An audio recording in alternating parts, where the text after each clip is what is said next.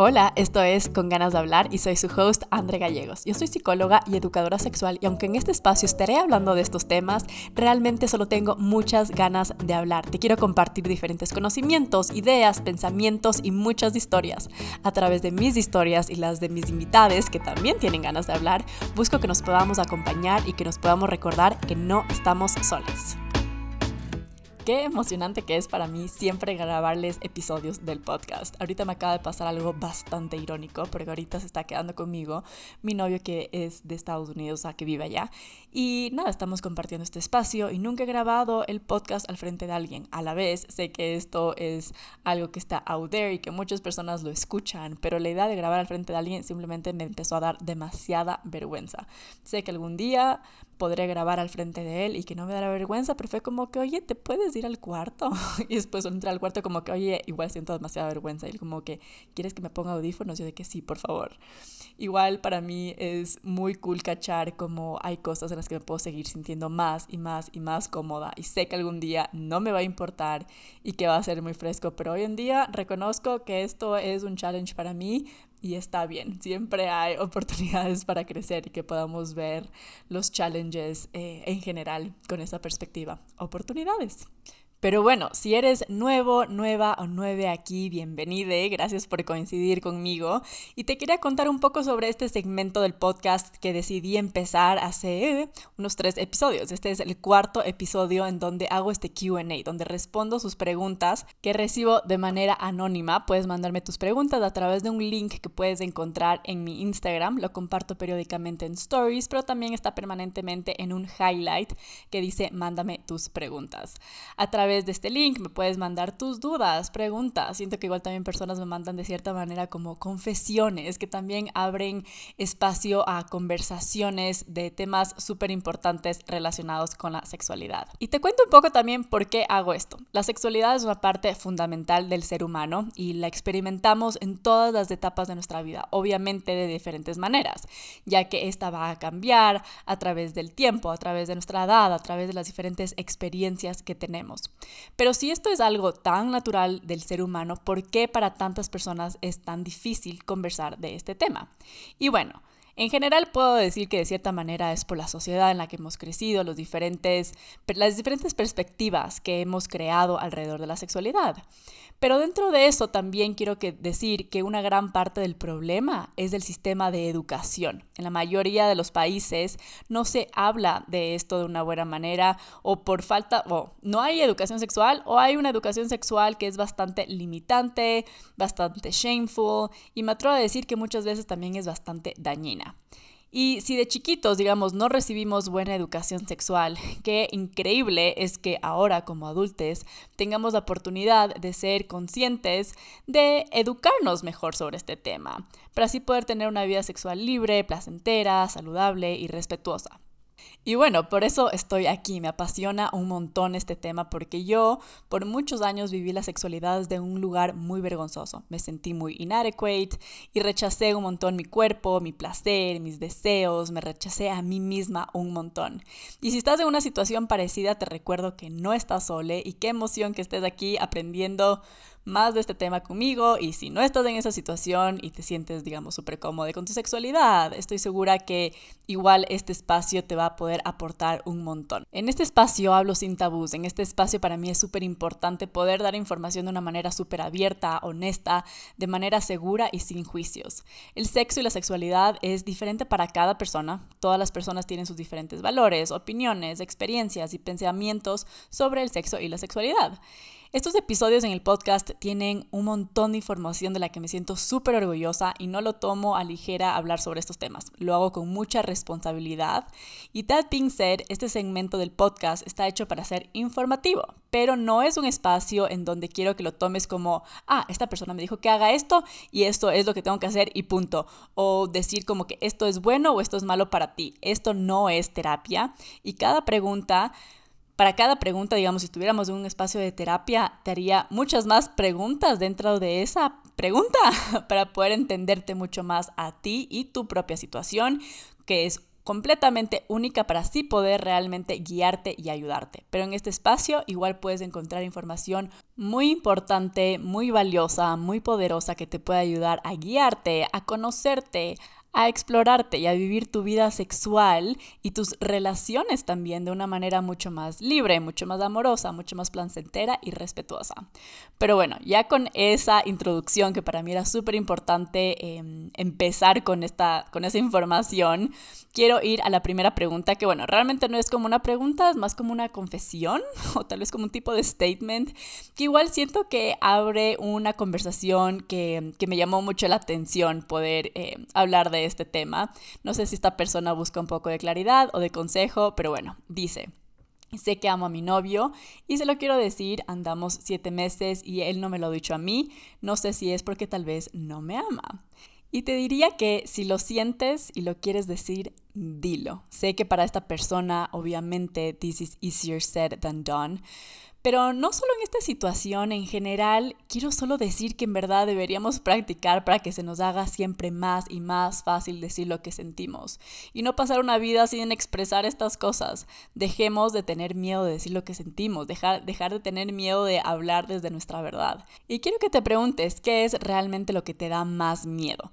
Puede que por lo que leo, digamos, en esta pregunta, sea lo que más miedo te da es que esta persona no te lo diga de regreso que tal vez no te lo diga porque tal vez realmente no siente esto por ti. Y pues sí, digamos, existe esa probabilidad y puede que eso te vaya a doler si sucede porque tú amas a esta persona. También quiero que te des cuenta que esta situación tal vez también te está demostrando que no sabes en qué página están. ¿Sabes qué es lo que realmente esta persona siente por ti? O sea, tal vez de lo que leo en este mensaje no lo tienes bastante claro. Tú sabes realmente qué es lo que sientes por esta persona. Me dices que lo amas, pero tipo, qué es lo que quieres con esta persona, qué tipo de relación quisieras llevar. Qué importante es poder en verdad comunicarnos sobre esto, qué es lo que sentimos, qué es lo que queremos en esta relación, sea quiero algo serio o no quiero una relación y esto es algo solo súper casual. Muchas personas creen que tienen que haber pasado X cantidad de tiempo para poder tener estas conversaciones, porque si no, qué bestia, voy a sonar una intensa, o si no, voy a ser un intenso. Dejemos de pensar que hay tiempos perfectos a seguir para decir a alguien que lo amas o para tener la conversación sobre, digamos, queremos ser exclusives o no, o eres mi novia, eres mi novio, somos pareja, estamos saliendo, como que, ¿qué onda? en verdad, cada persona encuentra su tiempo perfecto y no hay un punto de comparación, porque así como conozco literal personas que se casaron después de 10 años de estar juntos y se divorciaron al año, conozco gente que se casó después de 5 meses de estar juntos y van 12 años de casadas en un matrimonio muy hermoso. Cada persona tiene su propio timing y ese es el único tiempo perfecto. Tú sabrás cuando sientes esto y si se lo quieres decir tú, no esperes a que esta persona te lo diga a ti. Sé fiel a lo que tú sientes y confía en ti y no te olvides también de tu valor. Tal vez esta persona tiene lo mismo en su cabeza, literalmente está preguntando como que miércoles, ¿será que le digo? ¿Será que no le digo? Confía en ti y nunca vas a saber hasta que lo hagas. Y si tal vez el decir te amo se siente algo súper grande, algo que puedes hacer es abrir esta conversación de, oye, quiero saber en qué página estás, quiero saber qué es lo que sientes por mí, te quiero yo también contar qué es lo que yo siento por ti. Y digamos, esto que te da miedo, que esta persona tal vez no sienta esto por ti y no sea recíproco y no te lo pueda decir, Tal vez hasta tú decirle eso y que esta persona no te lo diga es justamente lo que sientes, porque así puedes saber que no tienes que seguir en esa relación, así puedes dejar de perder tu tiempo, dejar de invertir en esa relación, cuando tal vez lo que tú quieres es tener una relación seria eh, y esta persona lo único que está haciendo es, o lo único que quiere es tener una relación súper casual contigo. Así que recordémonos también que el hablar desde nuestra verdad, el ser fiel con nosotros mismos, nos va a llevar a donde necesitamos estar, a que las cosas se alineen, a que las cosas fluyan. Aunque a veces decimos como que ah, yo quisiera poderle decir a esta persona te amo y que me diga te amo y de repente esa persona no te dice te amo, lo que necesitabas es eso para que tú puedas seguir con tu vida y move on de esa relación. Y a veces obviamente nos va a dar miedo, esto puede que no, simplemente no queramos porque lo planeamos de una manera y es de otra manera, pero a veces también recibimos las cosas que necesitamos y no las cosas que queremos. A lo como as long as que nosotros seamos honestos con nosotros mismos y estemos hablando desde la libertad y desde el amor, vamos a tener, a recibir, digamos, las situaciones que necesitamos. Aunque para ese momento tal vez se sienta duro, a lo largo te vas a dar cuenta que eso era exactamente lo que necesitabas vivir. Pero aparte de ese miedo a decir, digamos, te amo por el hecho que puede que no sea correspondido, hace poco entendí una nueva perspectiva eh, a través de una experiencia mía. Ya son cuatro meses desde que estoy saliendo con mi novio, pero a los tres meses todavía no nos decíamos te amo o I love you porque mi peladito es gringo. Pero desde siempre sentí muchísima certeza por lo que sentimos. Em, y yo sentía certeza de lo que él sentía por mí, y yo certeza de lo que yo sentía por él. Y hemos sido súper transparentes con nuestros sentimientos, pero aún así ese te amo no era parte de nuestro vocabulario. Estuvimos como un mes y medio juntos em, y de ahí seguimos nuestra relación a distancia. Em, y la verdad es que cada llamada era como con mucho, siempre se terminaba como que con mucho amor y con mandándonos todos los besos y todo el cariño del mundo. Em, y yo tenía muy claro, en verdad, que yo amaba a esta persona, pero me ponía demasiado nerviosa decirlo.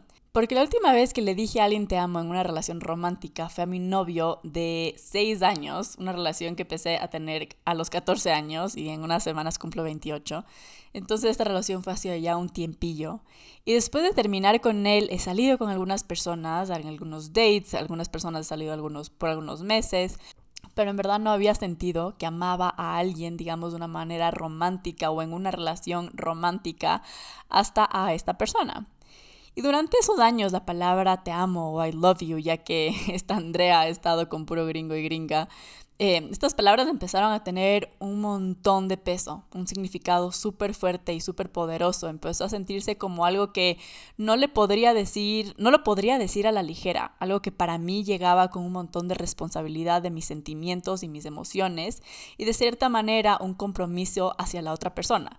No un compromiso de que digo, ok, ya no, si te digo te amo es porque me voy a casar contigo, pero sí de que lo que siento por ti es súper fuerte, de que quiero tener una relación contigo seria y que quiero que esto funcione y te quiero considerar en mis planes y en mi vida. Y bueno, después de mega overthink it por unas semanitas, em, se lo dije, estaba súper nerviosa y, y, nada, fue recíproco y ahora nos los decimos con un montón de cariño. Em, y nada, y es cachar que al final cada persona tiene su tiempo y tiene su experiencia y está bien. Y no es cuestión tampoco de comparar y decir como que ah, es mejor o peor. Digamos, no sé, soy una intensa porque le digo te amo a todo el mundo. O de ley tengo algún problema de compromiso porque me cuesta decirle te amo a alguien. A la final, las palabras tienen sus significados, em, que como colectivo también hemos creado diferentes acuerdos. Digamos, un acuerdo alrededor de esto puede, decir, puede ser como, ah, decir te amo es más fuerte que decir te quiero pero también cachar que al igual como hay estos acuerdos colectivos, igual tenemos nuestros acuerdos individuales. Y qué importante es también cachar eso, que cada persona puede darle su peso y su significado a las diferentes palabras. A la final, todas las palabras son puros acuerdos sociales. Y obvio también cachar cómo nuestros diferentes acuerdos individuales son afectados por diferentes experiencias. Digamos, también si en una familia eh, se escuchaba muy pocas veces la palabra te amo, puede que como adulto te cueste más decirlo o que se sienta raro escucharlo, o puede que no, no necesariamente, pero eh, puede pasar esto. O también, a diferencia, si una persona siempre escuchó el te amo, puede que se le haga más fácil decirlo. Yo en mi casa escuché muy frecuentemente el te amo, pero para mí el significado se volvió mucho más fuerte en el sentido o, o, o lo o empecé a tener más responsabilidad alrededor de este cuando se venía a relaciones amorosas. Eh, o románticas. Pero bueno, qué importante es recordarnos que cada persona tiene su, su tiempo y que podamos recordarnos de lo importante que es hablar desde nuestra verdad, ser fieles con nosotros mismos y simplemente que no vivamos una vida sin compartir lo que sentimos. Ok, siguiente pregunta. Dice, ¿cómo sé que tuve un orgasmo? ¿Cómo sé si tuve un orgasmo? En verdad es una pregunta súper común. Para personas que ya han escuchado los otros episodios del, QA, digo bastantes veces que las preguntas son súper comunes. Y no quiero que esto pierda, digamos, como que su ay, ¿cuál es la palabra que quiero decir? Como que su credibilidad de lo que digo cuando las preguntas son súper comunes, pero es que en verdad es muy loco cómo se repiten las preguntas. Y no me sorprende porque somos humanos que estamos viviendo en un colectivo y en una sociedad en donde tenemos creencias bastante similares, donde estamos expuestos a información bastante similar y que también tenemos un sistema educativo bastante similar. Entonces, it's not a, a surprise. Pero bueno. Eh, Cómo se siente un orgasmo es súper diferente para cada persona, ya que cada persona tiene su propio cuerpo, con su propio sistema nervioso y con sus propias reacciones y emociones, tanto como experiencias. Em, también diría que se puede sentir súper diferente, digamos, si hablamos de un orgasmo cuando te estás masturbando versus si estás con una pareja o con algunas parejas. Ya que me encantan las, las estadísticas, quiero compartirte unos números que se me hacen súper interesantes alrededor de los orgasmos. El, primero, el primer dato es que el 81% de las mujeres no llegan al orgasmo a través de solo la penetración, haciendo que muchas mujeres en relaciones heterosexuales nunca hayan tenido orgasmos, porque muchas veces por la falta de conocimiento o también o y o por la opresión solo se enfocan, digamos, en la penetración it's not a surprise, muy recién estábamos empezando a hablar más sobre la sexualidad de la mujer, porque por muchos años se habló de la sexualidad de la mujer como la sombra o el complemento de los hombres, que también es una es, una, una cosa tan problemática en el sentido de que primero nos olvidamos de las mujeres y también es súper heteronormativo. Pero bueno, para continuar, mi siguiente punto de dato es que el 59% de las mujeres que han sido sexualmente activas dicen que han fingido tener un orgasmo. Tampoco me sorprende porque vivimos en un patriarcado en donde muchas veces creemos que el enfoque tiene que ser al hombre y que el hombre es el más sexual y que el hombre es el que, el que realmente siente todo este placer. Y está bien si las mujeres no sentimos tanta placer, tanto placer. Muchas veces igual solo no conocemos nuestro cuerpo y queremos de cierta manera salirnos de esa situación que es horrible que estemos en, esa, en esas, cacha, como que no tenemos por qué las mujeres vivir desde ese lugar. Pero bueno, estoy, paréntesis, mega paréntesis, estoy, estoy a punto de lanzar eh, un programa para mujeres, para conocerse más y conectarse más con su sexualidad. Entonces puede ser que esto también te ayude, especialmente a las mujeres que están fingiendo orgasmos. No los, no los finjan, estoy saliendo del tema heavy shit, pero en verdad esto no es bueno ni para ti ni para tu pareja. Tu pareja cree que está haciendo algo, algo bien y lo va a seguir haciendo y esto no te, va, no te va a dar orgasmos ni mucha satisfacción, entonces deja de mentirle es pura mentira, no te hagas eso a ti misma. Pero bueno, el siguiente punto es que en un estudio con un sample súper grande de pura gente mega straight, encontraron que el 95% de los hombres llegan al orgasmo durante la penetración a comparación de solo 65% de las mujeres. Again, no me sorprende. ¿Por qué no me sorprende? Porque la mayoría de mujeres no tienen orgasmo a través de la penetración. Es tan importante la estimulación del clítoris y es importante que los hombres aprendan esto en las relaciones heterosexuales, pero no solo no es solo responsabilidad de los hombres, es responsabilidad de que las mujeres también aprendan a explorar su cuerpo y puedan comunicar esto a sus parejas. Y aunque no tengo número para los hombres, estudios han demostrado que de mujeres que han sido sexualmente activas, entre el 5 y el 15% nunca han tenido un orgasmo. Aunque sea, no todavía. Hay tiempo, hay tiempo, amigues hay tiempo y, nada, y es simplemente explorarnos y educarnos. Así que para eso estoy aquí. Para eso estoy aquí, para que más personas puedan llegar a tener orgasmos deliciosos, si eso es lo que tú quieres. No todas las personas tienes que querer eso, y está bien. Pero bueno, estos números en verdad me hace reflexionar el porqué detrás de la frecuencia de esta pregunta. Me acuerdo yo algunas veces haber preguntado esto antes, eh, antes de, de, ser esta Andrea educadora sexual y cachar mucho más sobre este tema, pero la respuesta que siempre recibía era, tú vas a saber, no hay nada que se sienta como un orgasmo. Un orgasmo es un orgasmo. Y muchas veces escuchamos en películas que se siente como fuegos artificiales. Te quiero responder a esta pregunta un poco explicando primero qué es un orgasmo. La educadora sexual Emily Nagoski dice que el orgasmo es la liberación repentina e involuntaria de la tensión generada ante los estímulos sexuales. Un orgasmo es un sentimiento de intenso deseo sexual que se puede sentir en todo nuestro cuerpo y lo vemos especialmente relacionado, digamos, con los genitales. Eh, Te quiero también contar sobre algunas de las características, digamos, fisiológicas que son asociadas con el orgasmo. Eh, la primera que quiero hablar es sobre el aumento del ritmo cardíaco. También lo podemos ver como presión arterial alta o hiperventilación. También muchas personas experimentan, digamos, contracciones rítmicas del piso pélvico. Esto es un sentimiento bastante común eh, asociado con el orgasmo, pero a la vez también no podemos generalizar y esto no es algo universal. Nada de estas cosas son, porque, again, cada cuerpo es diferente. Muchas personas con vagina sienten contracciones en, en, el músculo de la vagina y algunas personas no lo sienten o a veces no lo sienten, ¿sabes? Tal vez puede ser que una persona con vagina sienta esa contracción en el músculo de la vagina unos días o unas veces que tiene sexo y otras veces no. Muchas personas con vagina también hablan como su vagina se humedece y releases fluid. Este fluid también cambia la, cantidad, digamos, dependiendo de nuestro ciclo menstrual, que es algo súper eh, interesante. Especialmente en tu fase ovulatoria es donde hay más fluid. Pero, again, esto no es todo el tiempo. Muchas veces que puede que hayas tenido un orgasmo y que no tengas una vagina muy mojada.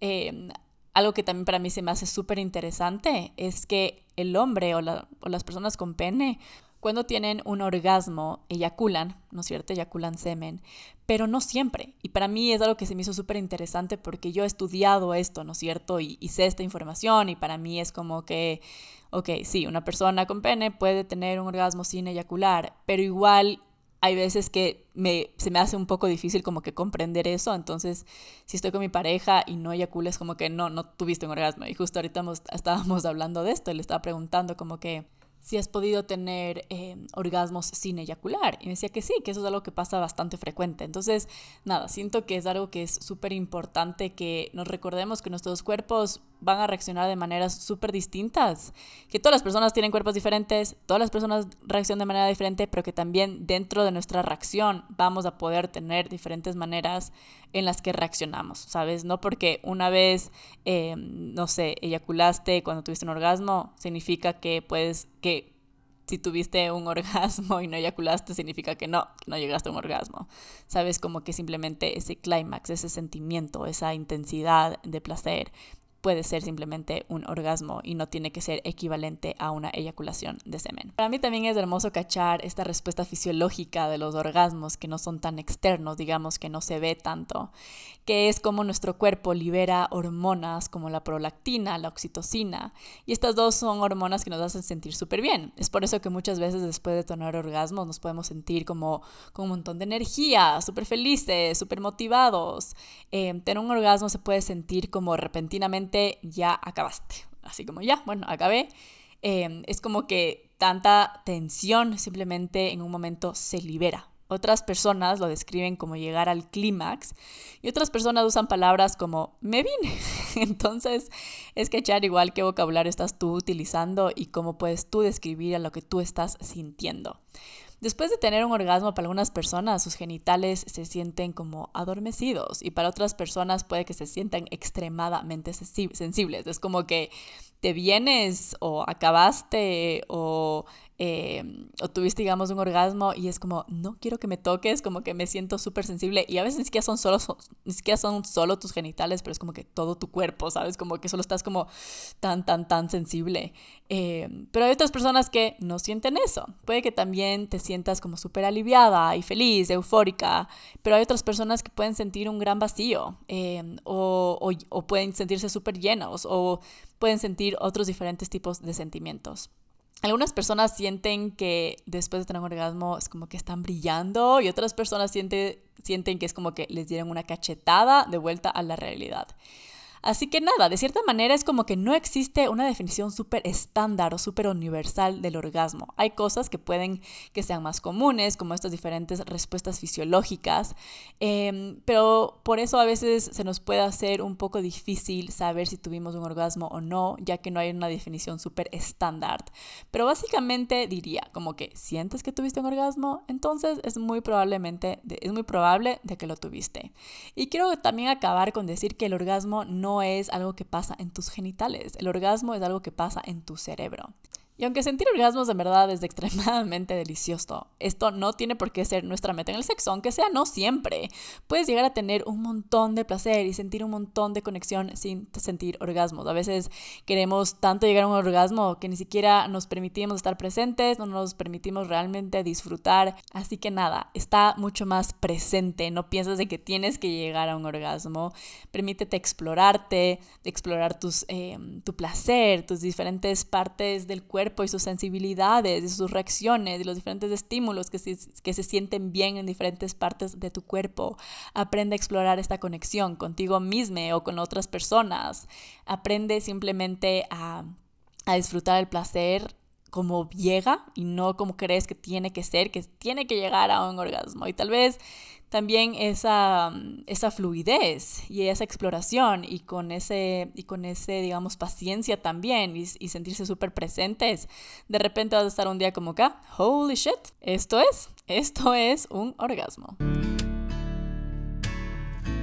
Ok, la siguiente pregunta se me hace súper importante. Creo que es tan importante conversar de este tema y puede ser tal vez un poco sensible para ciertas personas y lo entiendo y respeto que cada persona tiene sus diferentes creencias. A la final creo que igual es un tema del que deberíamos estar conversando más y deberíamos darle un espacio a también a cuestionar estas diferentes ideas. Pero bueno, la pregunta dice, crecí muy religiosa y en verdad ya no creo mucho en la iglesia ni en la religión con la que crecí, pero aún siento que esto afecta mi vida sexual. Ok, si te han enseñado que la excitación o el deseo sexual es un pecado, puede que tu cuerpo tenga simplemente esta respuesta de apagarse frente a la estimulación sexual. Si te han enseñado que darte placer a ti mismo destruye relaciones, puede que tu cuerpo tenga una respuesta de trauma cuando tú te tocas a ti mismo. Si te han enseñado que el sexo fuera el matrimonio es malo, puede que tu cuerpo haya aprendido a callar tu deseo sexual. Aunque ya no creas en estas cosas, puede que tu cuerpo aún esté guardando, digamos, este miedo y vergüenza alrededor del sexo. Y que esto esté impactando tu vida sexual just makes so much sense.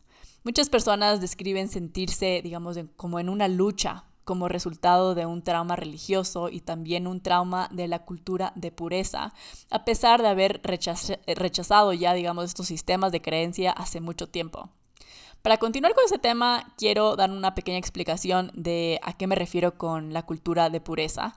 La cultura de pureza habla del conjunto de creencias que se centran en la virginidad y la abstinencia sexual como parte de ser una mujer que vive fuera del pecado y con pureza. También se puede aplicar, digamos, a hombres, pero se ve mucho más presente para las mujeres. Es súper entendible que personas se pregunten a sí mismas cómo puede ser posible que años, incluso décadas después, el trauma religioso tenga tanta influencia en su vida sexual. Se ha podido estudiar y hemos logrado entender cómo el cuerpo almacena todo tipo de traumas, pero no es tan común hablar sobre los traumas, digamos, religiosos y cómo estos están almacenados en nuestro cuerpo. Es más común escuchar hablar de, digamos, de la cultura de pureza en términos de creencias que son súper dañinas, pero rara vez escuchamos de cómo esas creencias interactúan y afectan nuestro sistema de deseo y excitación sexual. La cultura de pureza nos está diciendo que la manera de ser, digamos, buenos o salvos de pecado es frenando este deseo sexual y eliminarlo. Es como que no, si sientes deseo sexual tienes que eliminarlo porque si no te vas, vas a ser una pecadora, un pecador, te vas a ir al infierno, estás haciendo algo malo. Y mientras nos acostumbramos a pisar, digamos, este freno una y otra vez, en donde detenemos nuestro deseo sexual, nuestro cuerpo empieza a hacer una fuerte asociación, asociación, asociación, que sentir... Em, deseo debe ser igual a pisar nuestros frenos y detener ese deseo sexual. Muchas personas que en verdad han logrado dejar de sentir vergüenza em, o shame, o bueno, shame es vergüenza, es, shame es vergüenza en inglés, pero como que culpa también, digamos, em, alrededor de su sexualidad después de haberla vivido desde ese lugar por muchos años. Y puede que hasta lo celebren y se sientan como súper orgullosos de vivir su sexualidad con mucha más libertad pero a la vez puede que sientan que realmente hay algo que no les permita disfrutar de su placer y conectar con su cuerpo de una manera mucho más profunda. Es importante cachar que cambiar las creencias es el primer paso, pero que este paso puede que no sea suficiente porque estas creencias crearon este mecanismo de respuesta y de cierta manera tu cuerpo está reaccionando a partir de esa memoria muscular, de que si siento deseo, tengo que pisar el freno y tengo que eliminar ese deseo. Esto nos ayuda también a entender que aunque hayas cambiado tus creencias, tu cuerpo necesita mucho más paciencia en este proceso. Es muy loco para mí, en verdad, como que entender el impacto somático que tiene la cultura de pureza o digamos la culpa religiosa. Cambiar tus creencias muchas veces no es suficiente. Así que también te, te, recomiendo que busques ayuda de un profesional para poder conectar mucho más con tu cuerpo y con tu placer desde estos nuevos lugares. Eso puede ser una herramienta súper útil. Yo entiendo que para muchas personas terapia es un privilegio, pero si lo puedes acceder hazlo. Una persona que esté también em, enfocada en la sexualidad, que también diría, este es un pequeño espacio publicitario para mí misma. Yo trabajo con muchas personas que quieren poder conectar más con su sexualidad y poder em, también simplemente practicar la implementación de estas nuevas creencias que has formado alrededor de la sexualidad. Porque cuando eliminamos unas, otras creencias están tomando lugar, se están están creciendo otras creencias. No es como que simplemente eliminas estas creencias, digamos, em, de la cultura de pureza y que te quedas en vacío. Hay algo que está reemplazando. Entonces simplemente es como practicar la implementación de estas nuevas creencias. Y quiero decirte también que no estás solo en este proceso y que el vivir la sexualidad desde un lugar de libertad y de amor y de placer es muy posible para ti, que esto está 100% disponible para ti. Y bueno, vamos a ir a la última pregunta de este episodio. Antes de continuar con esta última pregunta, simplemente quiero decirles gracias. Gracias por estar aquí, gracias por coincidir conmigo, gracias por escucharme y gracias por tener este deseo de aprender sobre este tema y por confiar en mí para hacerlo. Y gracias por mandarme todas sus dudas, sus preguntas y a veces puras, puras confesiones también. Gracias, gracias por confiar en mí. Pero bueno, la pregunta dice, ¿existe una solución para la eyaculación precoz? Y bueno, para empezar esta respuesta, nunca está de más dar algunas explicaciones eh, y compartir más información, porque quiero primero empezar con explicar qué es una eyaculación precoz. Esta es cuando el semen sale del pene, sale del cuerpo, eh, sale del cuerpo por el pene, eh, antes de lo deseado durante las relaciones sexuales. Y esto es algo súper común. Uno de cada tres personas reportan haber experimentado esto en algún periodo de su vida. Es algo también súper común más que nada en gente joven eh, y no hay nada realmente de qué preocuparse si esto es algo que pasa de vez en cuando. Esto se puede considerar, digamos, un problema médico si esto está sucediendo más de la mitad de las veces que tienes sexo. O sea, más del 50% de las veces que tienes relaciones sexuales tienes eh, una eyaculación mucho más antes de lo que tú quisieras. Pero bueno, eso es más o menos como, de cierta manera, una, una definición, pero quiero igual hablar mucho más de esto, porque, no sé, hay mucha información que es súper importante em, considerar, pero bueno. No se ha determinado realmente la existencia de un solo factor que sea el causante de una eyaculación precoz, pero estudios han demostrado que es más probable que sea algo psicológico y emocional que algo biológico. Es importante recalcar que esto no es resultado de una enfermedad, de alguna infección o de algún problema con tu sistema nervioso. Dentro igual de las posibles causas, digamos, emocionales está eh, el trauma, la depresión, la ansiedad, eh, poor body image, baja autoestima, estrés crónico, influencias religiosas y mensajes culturales.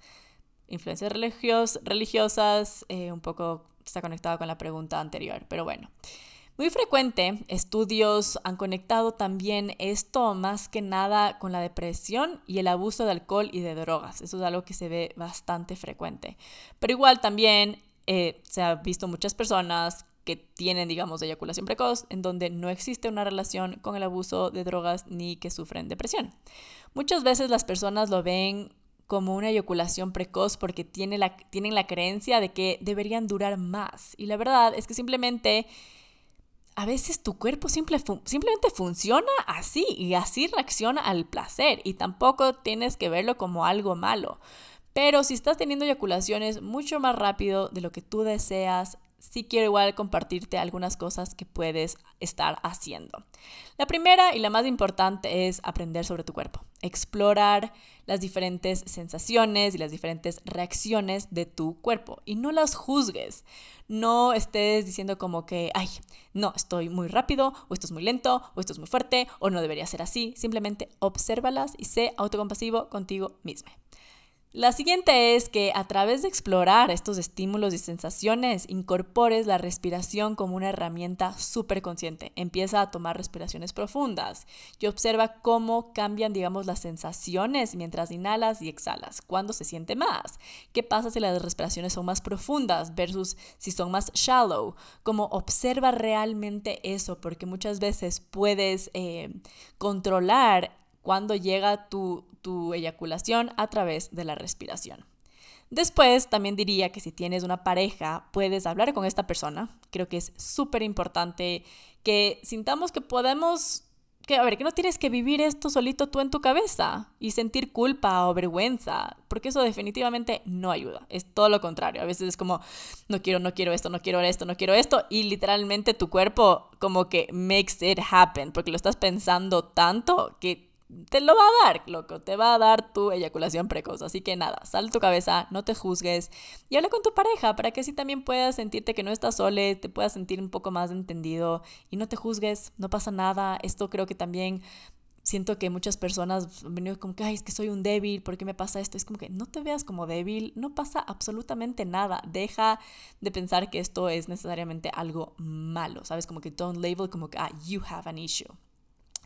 Eh, un ejercicio que recomiendo también que puedes hacer con tu pareja es tener sexo, digamos, comparadas. Entonces, digamos, como hay estimulación en el pene, que puede ser a través de la penetración, puede ser a través del sexo oral, puede ser a través de un handjob, o sea, con la mano. Estimulación, digamos, entonces pasas como estimulación, estimulación y de ahí paras. Paras en los momentos en los que sientes que estás como que más arriba, como que en altos niveles de placer. Entonces paras la estimulación y te aplastas atrás de la punta de tu pene hasta que, digamos, el deseo de venirse o de tener un orgasmo como que se vaya. Y de ahí vuelves otra vez como estimulación, estimulación y haces esto algunas veces. Esto te puede ayudar a conectarte más con tu cuerpo y aprender a tener más control de tus orgasmos o de tu eyaculación. Eh, que bueno, no siempre una eyaculación tampoco es equivalente a un orgasmo. Pero bueno, una eyaculación, eh, puedes llegar a tener más control sobre esto si esto es algo que tú quieres y esto es algo que tú estás buscando. Esto es algo que tú también puedes hacerlo solo a través de la masturbación. Eh, y también recordar que obviamente es extremadamente importante que si tu pareja quiere hacer esto, que se sienta súper cómodo hacerlo contigo, no es que lo tiene que hacer. Siempre el consentimiento es extremadamente importante, pero puedes hacerlo con pareja, pero también todo esto lo puedes hacer tú solo. Puedes también explorar, digamos, con la velocidad. O sea, puedes como reducir y aumentar la velocidad de la estimulación. Eh, y esto también te puede ayudar a aprender a tener más control eh, sobre tu eyaculación y poder continuar, digamos, teniendo una erección sin venirse o sin tener una eyaculación. Esto lo puedes también, again, hacer tú solo o hacer con una pareja. Y por último, diría también usar un condón. Como que si tú dices, no, en verdad es que quiero como que durar mucho más porque mi pareja dura mucho más y, y quiero poder como que darle también placer a ella o él o a ella y, y, yo me vengo tan rápido que solo chuta, o sea, no, no, nos puede, no podemos disfrutar y, y, quiero poder realmente que esto, se, que, esto, que, esto, que esto dure mucho más, que entiendo también, cacha, como que no es solo de, a ver, esto está mal o está bien, pero a veces queremos simplemente el poder disfrutar más tiempo con nuestra pareja y a veces nuestra pareja igual no se viene a la misma velocidad y no significa que, tenemos que tener siempre tener orgasmos a la, a la vez, simultáneos, pero sí a veces chutas, como que sí a veces un bajón cuando tú duras segundos y tu pareja dura mucho más y tú ya no puedes como que continuar con ese placer. Pero bueno, algo que puedes hacer es usar un condón. Eh, aparte de que obviamente el condón es súper importante en general para poder evitar embarazos y prevenir enfermedades de transmisión sexual, también puede ayudarte a reducir la sensibilidad. Y esto entonces como que por ende o por consecuencia puede ayudarte a durar mucho más tiempo, si esto es algo que estás buscando. Y si esto persiste y esto es algo que te causa ansiedad, diría anda terapia. Anda terapia para que puedas entender más tu conexión y las emociones que tienes alrededor de la sexualidad, alrededor de la conexión con tu cuerpo, con tu placer. Y también para que así puedas también reducir el estrés y la ansiedad, algo que en algunos estudios también son, conectan mucho con la eyaculación precoz, que la ansiedad y el estrés es un, son síntomas, eh, son causantes muy, muy grandes de, de la eyaculación precoz. Hay muchas personas que te pueden, que te pueden ayudar, terapeutas, eh, siempre recomiendo en especial que sea una persona con una especialidad dentro de la sexualidad. Y para terminar, también solo le agregaría que muchas personas se plantan la pregunta de cuánto debería durar el sexo. Y es importante que nos recordemos que no tenemos por qué compararnos. Hay personas que tienen sexos por minutos, sexos, sexo por minutos, como hay personas que tienen sexo por una hora. Em, cada cuerpo es diferente y el deseo de cada persona es diferente y no nos comparemos. Es importante que tú te sientas cómodo con tu sexualidad, pero que venga desde el autoconocimiento y la autoaceptación y no desde la comparación. Y bueno, eso es todo por hoy. Gracias por estar aquí, gracias por escucharme. Me encanta tanto el podcast, me encanta este espacio, me encanta la comunidad que he ido creciendo poco a poco. Quiero también decirles gracias a las personas que me mandan sus mensajes diciendo cómo mi podcast les ha ayudado, cómo les ha motivado, cómo les ha inspirado, cosas que han aprendido. Me encanta poder saber el impacto que tiene este espacio en sus vidas. Em, simplemente gracias. Y si este episodio o los otros episodios del podcast te han gustado, te han ayudado, te invito a que lo compartas con más personas para que este pueda llegar a más gente out there y que también les pongas unas estrellitas en la aplicación en la que escuches, porque eso también hace que se pueda, que esto llegue a más personas. Te invito también a que me sigas en mis redes sociales, en donde me puedes encontrar como Andre Gallegos D. Bueno, estoy en Instagram y en TikTok. En TikTok pongo muchos videos de educación sexual. Y, y eso es todo. Gracias por sus preguntas. Les invito a que me las sigan mandando. Me encanta crear este segmento del podcast en donde puedo responder sus preguntas porque ya no tenía tiempo de estar respondiendo uno a uno sus dudas o sus preguntas. Entonces, nada, en este espacio puedo responderlas porque para mí son, son muy importantes, pero en verdad era como mucho tiempo responderles uno a uno. Y a la final, como decía, las preguntas se repiten un montón porque tenemos dudas muy parecidas. Así que aquí podemos compartir estas preguntas, estas dudas, recordarnos que no estamos soles y también yo puedo compartir esta información con mucha más gente a la vez. Así que eso es todo, les mando un autoabrazo delicioso y espero poderte recordar hoy y muchas veces que no estás sola, que no estás solo y que no estás sole. Bye.